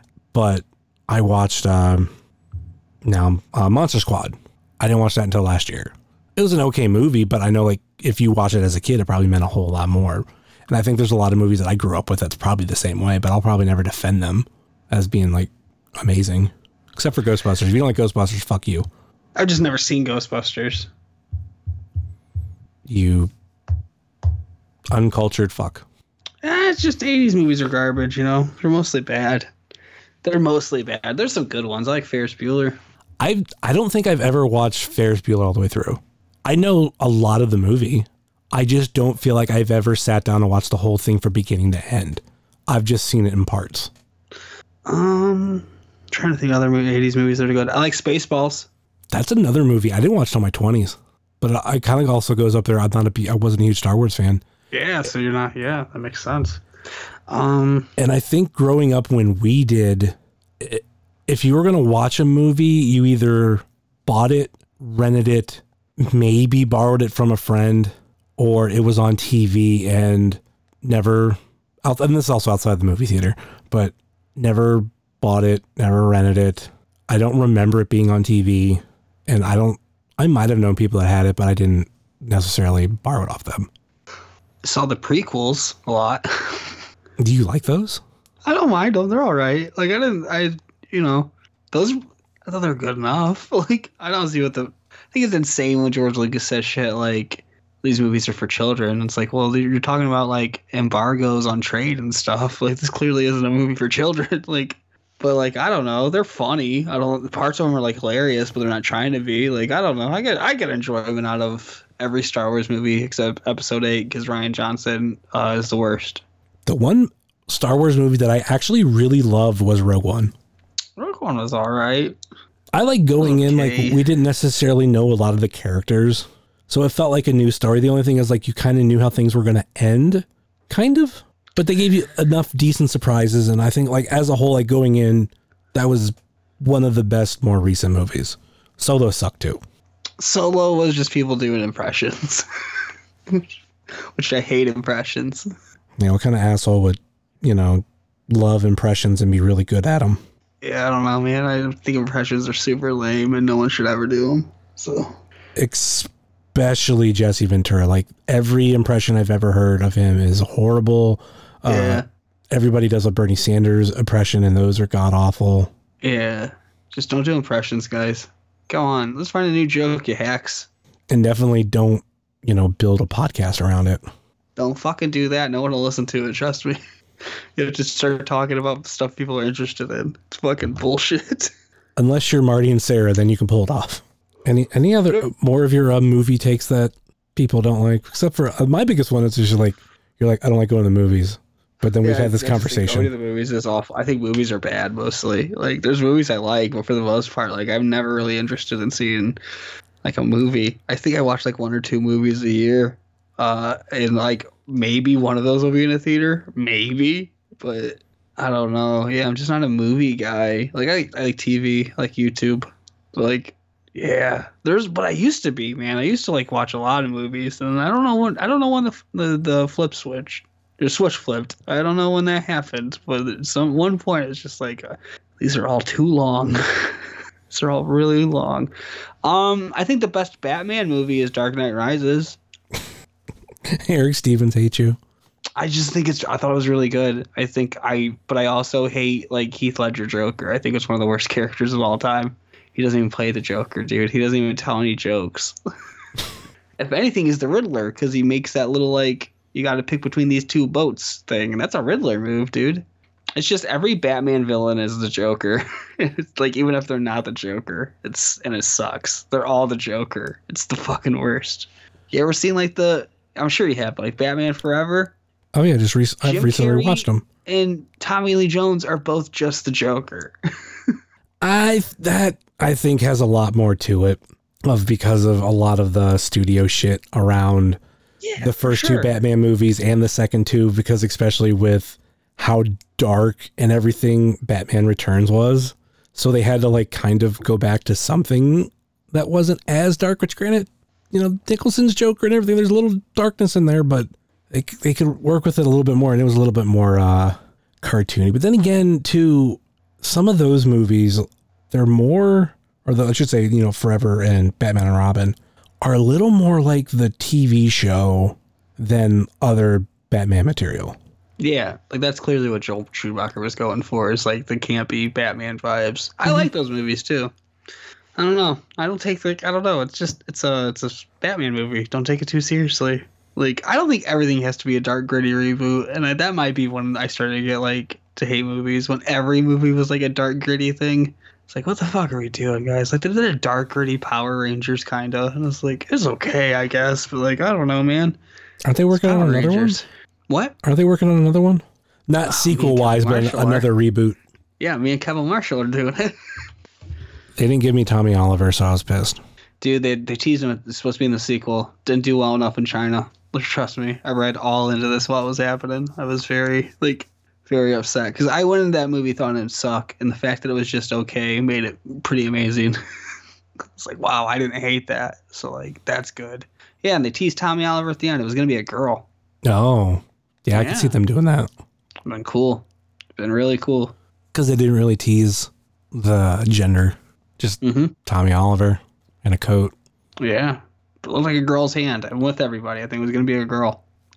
Yeah, I'm just yeah. I'm. It reminds me a lot of Ghostbusters, the female one. I'm the rare person that doesn't hate it because I think Ghostbusters 2 was just a retread of the original, much like the woman's one was. Mm-hmm. But they were teasing like a a Ghostbuster movie universe where they were going to take Zuul, and which this means nothing to you, but they were going to take Zuul and Vinz Clortho and make this bigger bad of Gozer go over a couple movies. And I thought that that was interesting, but it also didn't do good in China. But I think it was one of those movies that it wasn't allowed in China. because it was so bad.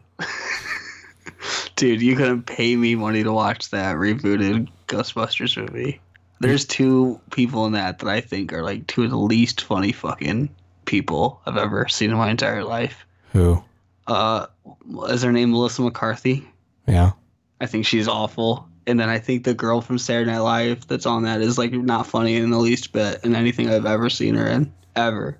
Which one? The one that's currently on SNL, the one that used to be on SNL. Kate something, right? Oh, I love Kate McKinnon. No, I don't think she's funny at all. But Kate McKinnon's hilarious. Well, go back to the impressions thing. I don't. I just don't think she's funny. But I don't think anybody on Saturday Night Live is funny. Like I think it's a really bad show. But I'm with Mike from Virtual Pros, where I think it's always been a really bad show.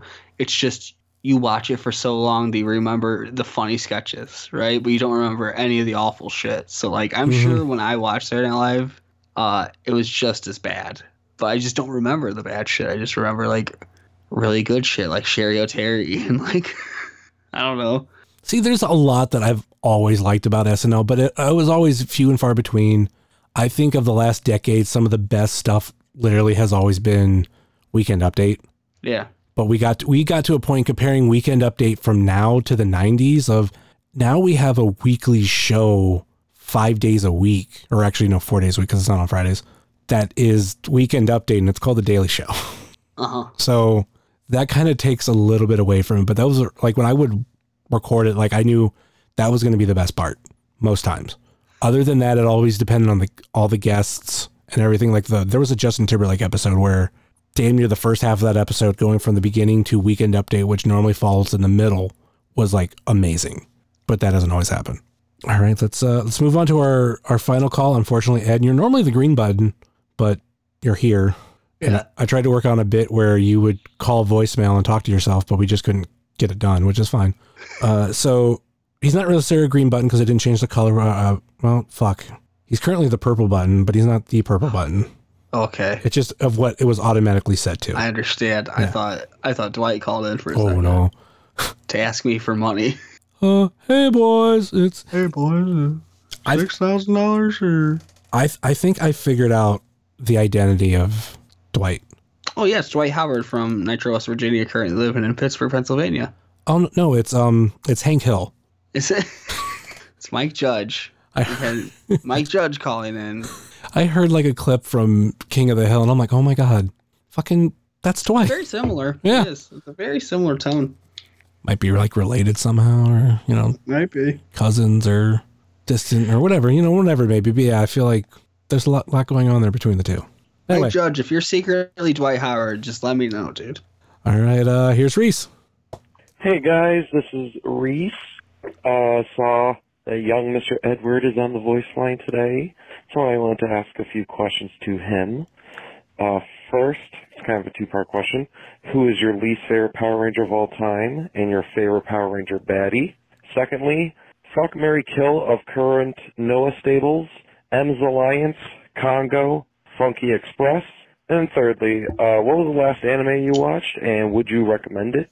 Here's to hear your answers, Mr. Edward. Much love to both you and Justin. Stay safe, stay healthy, stay hydrated. Much love.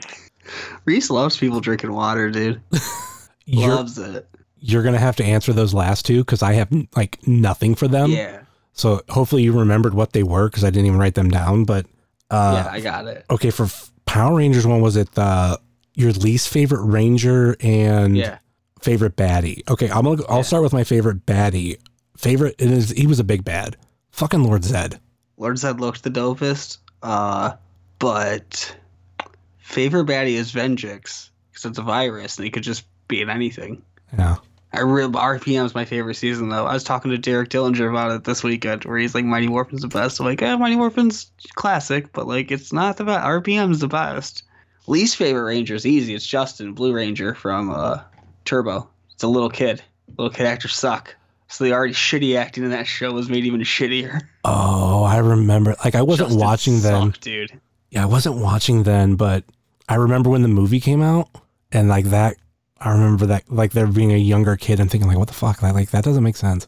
It wasn't he like Oh. normal size in costume? Yeah, yeah, yeah. And they got the uh they got the idea from Super Sentai because uh they had a ranger do it and like where we got the White Ranger suit from, like the Tommy White Ranger suit from that show. There that the White Ranger was a little kid.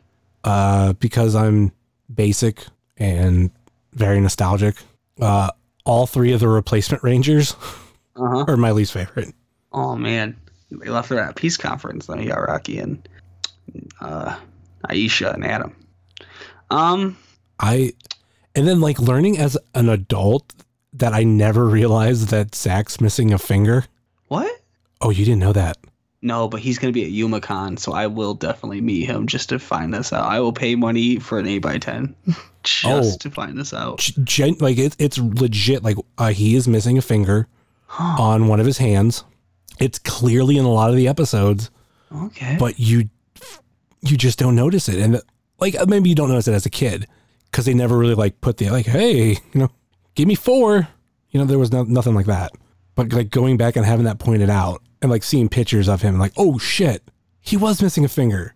Shit, that's nuts. How did how did I inform you something about Power Rangers that you didn't know?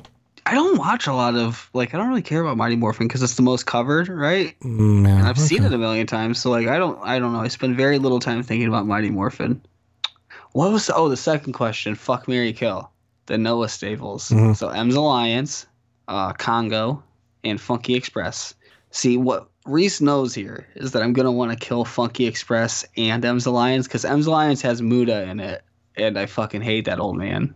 But Funky Express is is literally like they dress like it's the set like they do they dance and I hate that shit too because it's Noah and I don't need that silly shit. Um, but Masato Tanaka and Marufuji are also in M's Alliance, so I think you kill Funky Express, you fuck M's Alliance, that's a one and done, and then you leave Kongo forever because Kongo's the fucking best. It's got Katsuhiko Nakajima and Kenoh and fucking Tadasuke. Whew, Tadasuke, dude. I'll, I'll, I'll take your word for it. though. What was it? Uh, What's the last anime? What's the last anime you watched, Summers? um, nothing. I'm not like I've never been an anime person. That's dope. It's just the coolest shit. Um, Like I always say, like closest I have really gotten to anime. One is technical anime, the other one's not. Mhm. I just it's a very similar like looking style, but um, I did kind of like Voltron growing up, yeah. and like I remember like at our school, a lot of us kind of liked Voltron right before Power Rangers hit. Okay. because I remember seeing the toys first, and I was like, "Oh, that's cool." And then, like when Power Rangers hit, we were all kind of like, "All right, Voltron to Power Rangers." And then one that's I I know it's not anime, but the Boondocks. Yeah, I get what you mean. It's anime inspired. It's like uh, Avatar. Avatar is an anime, but it looks anime. hmm Um, I just watched. What's the last show I watched? Pretty Boys Detective Club. And like, no, I wouldn't recommend that. I watched the whole show. Um, the mystery aspect of it is really good, but at the same time, it's like it's really weird and creepy. Like it's mm, it's not a Pretty Boys Detective Club. Like I, you know what I mean? It's not. Ugh. I just finished. Uh, I just rewatched Letter Bee. Letter Bee for like the second time. That was really good. Um, I'm still going through One Piece because you never will catch up with that. Uh, I'm getting ready to rewatch Sakura Quest because it's fall time, and I feel like that's a fall show. It's just really great. It's the best anime ever. It's about girls that work at the tourism board of a tiny town, Summers. I have no idea what you just said. I so good. pretend you're talking to Jonah about wrestling. That's me on Um, anime. I watched. Were you a, were you a Pokemon guy? No, I like the games, but I've never watched really the anime ever. About Dragon Ball? No. I'm not big into like fighting anime. I watch a lot of slice of life stuff. Like Girls und Panzer, it's about a like high school girls club. There's like the sport is like tank wars. it's fucking dope. Yeah, I remember like back in high school, there was a girl that I really liked, and I hung out a lot with her, and her and her roommate loved anime, and I couldn't get into any of that fucking shit. Like, Tiger Mask W? That's an anime about wrestling. New Japan people are in it. yeah, Okada's in an anime. I, I, rem- I know of that one, just never watched it. Yeah. Yeah, I can't. Think, Everybody watch Sakura Quest. That's my. That's what I'm saying. Watch Sakura Quest. Sergeant Frog. yeah, I don't. None of it. Can't get into any of it. I didn't even really. I didn't even really have any interest in Squid Game, Squid Game is okay. which I know. a death game. I know I've seen enough death games because they animated like it didn't excite me like everybody else. Yeah. Which I know. I know it's not anime, but it's something that's Asian Mhm. origin. So it's like I just, I, I, could, I just wasn't really interested in it. I was like, all right, cool, move on. I think New Japan's like the only thing Japanese or Chinese, well, other than food for either of them, but that I like, I got into. And even then, I got annoyed by like, man, I'm getting tired of. At least for my New Japan world, obviously it was always on the first, but like the price always changed because of the conversion rate Yeah. and I could Yeah. I could never like plan exactly what it was. Like, oh, they're gonna have I'm gonna have this much taken out. Oh no, it's it's this much. I'm like, motherfuck, fuck this. That and what I've been on a rant for for the longest time, the fact that there isn't a dedicated streaming app across the board for it. Like, oh no, you you can watch it on Amazon Fire or Google Chrome. Like that's it. Like, no, I want like a nice app where I can like just sit down and click through your catalog and like even if like this was my biggest issue with the Chrome version, I would it wouldn't like necessarily save my spot. So if I watched Wrestle Kingdom and I left off at a certain spot, I'd like remember where it was. I'm like, that's I mean, very first world problem, but I'm like, fuck that. Have it saved for me. Yeah, dude, I don't understand why it didn't. Because even All Japan's like streaming service would leave off where you left off. Yeah, so I don't understand how one of the And biggest like a fucking indie at this point. fucking IWTV has a better fucking service than Yeah, man. than New Japan. Fucking get we need to get Jerry a job over in Japan. Then we can get Joe a job in Japan. That'd be fun. Yeah. Gotta get Joe back to Cleveland first though. Hopefully. That's my biggest thing. Hashtag wha- whatever it was. Oh, my long fucking hashtag. Mm-hmm. Do that hashtag. Yeah, yeah, yeah. I had to I had to save it because I couldn't remember it word for word, and I actually changed it at one point. And like I think it used to be like get Joe Sposto back to an AIW show in 2021, and I, the one I have saved actually is get Joe Sposto back to yeah Cleveland AIW show. So I think the one I end up using later was get Joe Sposto back to an AIW show because I, I thought like maybe he could come to Cleveland or maybe he can come to Hell on Earth. All right, man. Any uh final thoughts or last minute plugs for you? Oh yeah, a big thank you to uh, Reese too for calling. in. I don't think I, we didn't really thank Butters either, but thank you Butters for not really your Thanks, question, Butters. but your statement. You gave me a chance to publicly trash Hook and the Goonies. Yeah, because Hook's just a bad pick. It's fucking not good. Um, I met the person. plugs. Pod Van Dam uh, it comes out every Wednesday. I'm on it. Except except for this Wednesday. Yeah, yeah, yeah. Don't check this one. Let's do another episode that we did though, because if you're new, that that episode is still new to you. Um, uh, wrestling, Twitter is what we talk about, and phone calls. Is that good? It's better than I normally do. I think I got all the essential info in there. Yeah, pretty much. Um, you got Pav- oh, Patreon. Oh yeah, patreon.com slash podvandam, Twitter at podvandam, and you can follow me at podvaned. Are you gonna plug uh, the big cartel store and the? uh Isn't there there a TeePublic? No, because I don't know if anything's on it right now. Because that was a pre-sale shirt. Oh yeah, that was a pre-sale shirt. So I think the pre-sale might be done. TeePublic stuff is up though. We have TeePublic stuff. Is isn't that where the stuff used to be? Like there was I have no clue. That the- was all Mike Moy. I didn't even like have any. I didn't even know about any of that stuff. Oh okay because I've Yeah, I've thought about buying stuff off of there. I think. Yeah, I I don't know. Yeah, Mike Moy set that up. So Mike Moy, if you're listening, let us let us know if people still buy stuff off that with that old logo on it. The the Poppy logo, Yeah, or no, not TeePublic. I think it might be Teespring.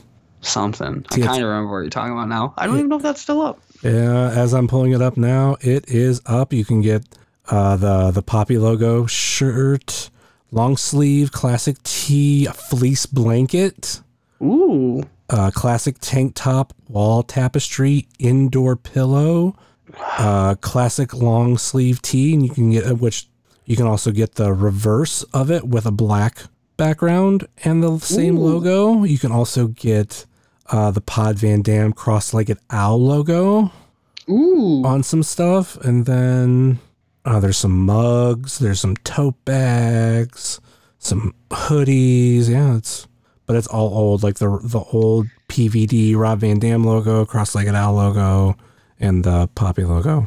Man, Mike Moore, if you're listening, send me that cross-legged owl logo. We barely use that for anything. I think we could put that on some stuff. I, I want a, the the Pod Van Dam tracksuit. That's what we need to work on for like Yeah. for like the team. I want to sell enough of them to buy a 205 live tracksuit from somebody that got one on that run. That would be interesting. And of course, you can find myself at jsummers330 on TikTok, Twitter, and Instagram, much like you can find this show on Facebook, Twitter, and Instagram. Facebook.com slash wrestling cheers, Twitter.com slash wrestling cheers, Instagram.com slash wrestling cheers. Email, if you so choose to desire, wrestling cheers at gmail.com. And we have the merch store over at Like I said earlier in this episode, please rate, review, and subscribe your ever listen to this fine podcast, whether it be Apple Podcasts, Google Podcasts, Stitcher, TuneIn, YouTube, Spotify, iHeartRadio, Pandora, Amazon Music, or Podbean, WrestlingCheers.podbean.com. Check out our friends on the Trending Topics Network, such as All Beer Inside, Eurovision Showcase, Spanish Announce Table, and Wrestling with Altitude. Check out our other podcast friends, such as Pod Van Dam, Super Fantastic Podcast, It's Evolution Baby, The IndieCast, Sobros Network, Biff Radio, Game Marks Podcast, Powerbomb Jutsu, Spotlight Series, Fully Posable, Doing the Favor, Positively Pro Wrestling, IWTV Guide, If You Catch My Grift, At Odds with Wrestling, Best in the World Podcast, Marks with Mikes, This Ends at Prom, and Porch Talk. Check out our other non podcasting friends such as Thrift Store Jobber, The Savage Dash, The Mystery Men, Redline Radio, Mouse's Wrestling Adventure, VHS Party Tonight on Instagram, Good Company, Heart of Gold, Toy Haya Toy Show, Time Capsule Toys, Stay Tough, Smokin' Jay's Barbecue, and be sure to use the 10% off code when you order of Cheers so you can save yourself a little money. Russell Void, Midwest Territory, Southern Underground Pro, and the official graphic designer of Wrestling Cheers, Moy Boy Designs. That will do it for us here on Wrestling Cheers, where everybody knows your name, especially when you don't like Hook. Later. I like Taz's kid hook though. He's dope.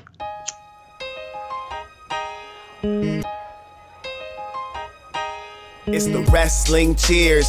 Get up on your feet, brightening your day in the middle of the week. And you gotta love the show. Yeah, you know it holds a title for the best podcast talking wrestling in Ohio. Finishing a cold one, take a load off. We ain't all about the prohibition like Josh, so we cheers. And then we sit back. Other shows are in the trash, kinda like they Nick Stapp. Like the name is Matt Justice, wearing all the gold. Wrestling Cheers is coming to a close. The number one podcast going in the game. And one day everybody's gonna know the name. It's the Wrestling Cheers. This is Platinum Max, signing off. Ohio, good night. The world, good night. We love you. We'll see you next week. And welcome back to Wrestling Cheers, where everybody knows your name, especially when it's Pod Van Dam. I'm your host, Justin Summers, and Wrestling Cheers is brought to you by the Trending Topics Network and Midwest Territory. I completely fucked that up because I did not say. I did the wrong fucking cadence. I fucked up because I forgot I didn't pull up my podcast notes. All right, take two. And welcome back to Wrestling Cheers, where everybody knows your name, especially when it's Pod Van Dam.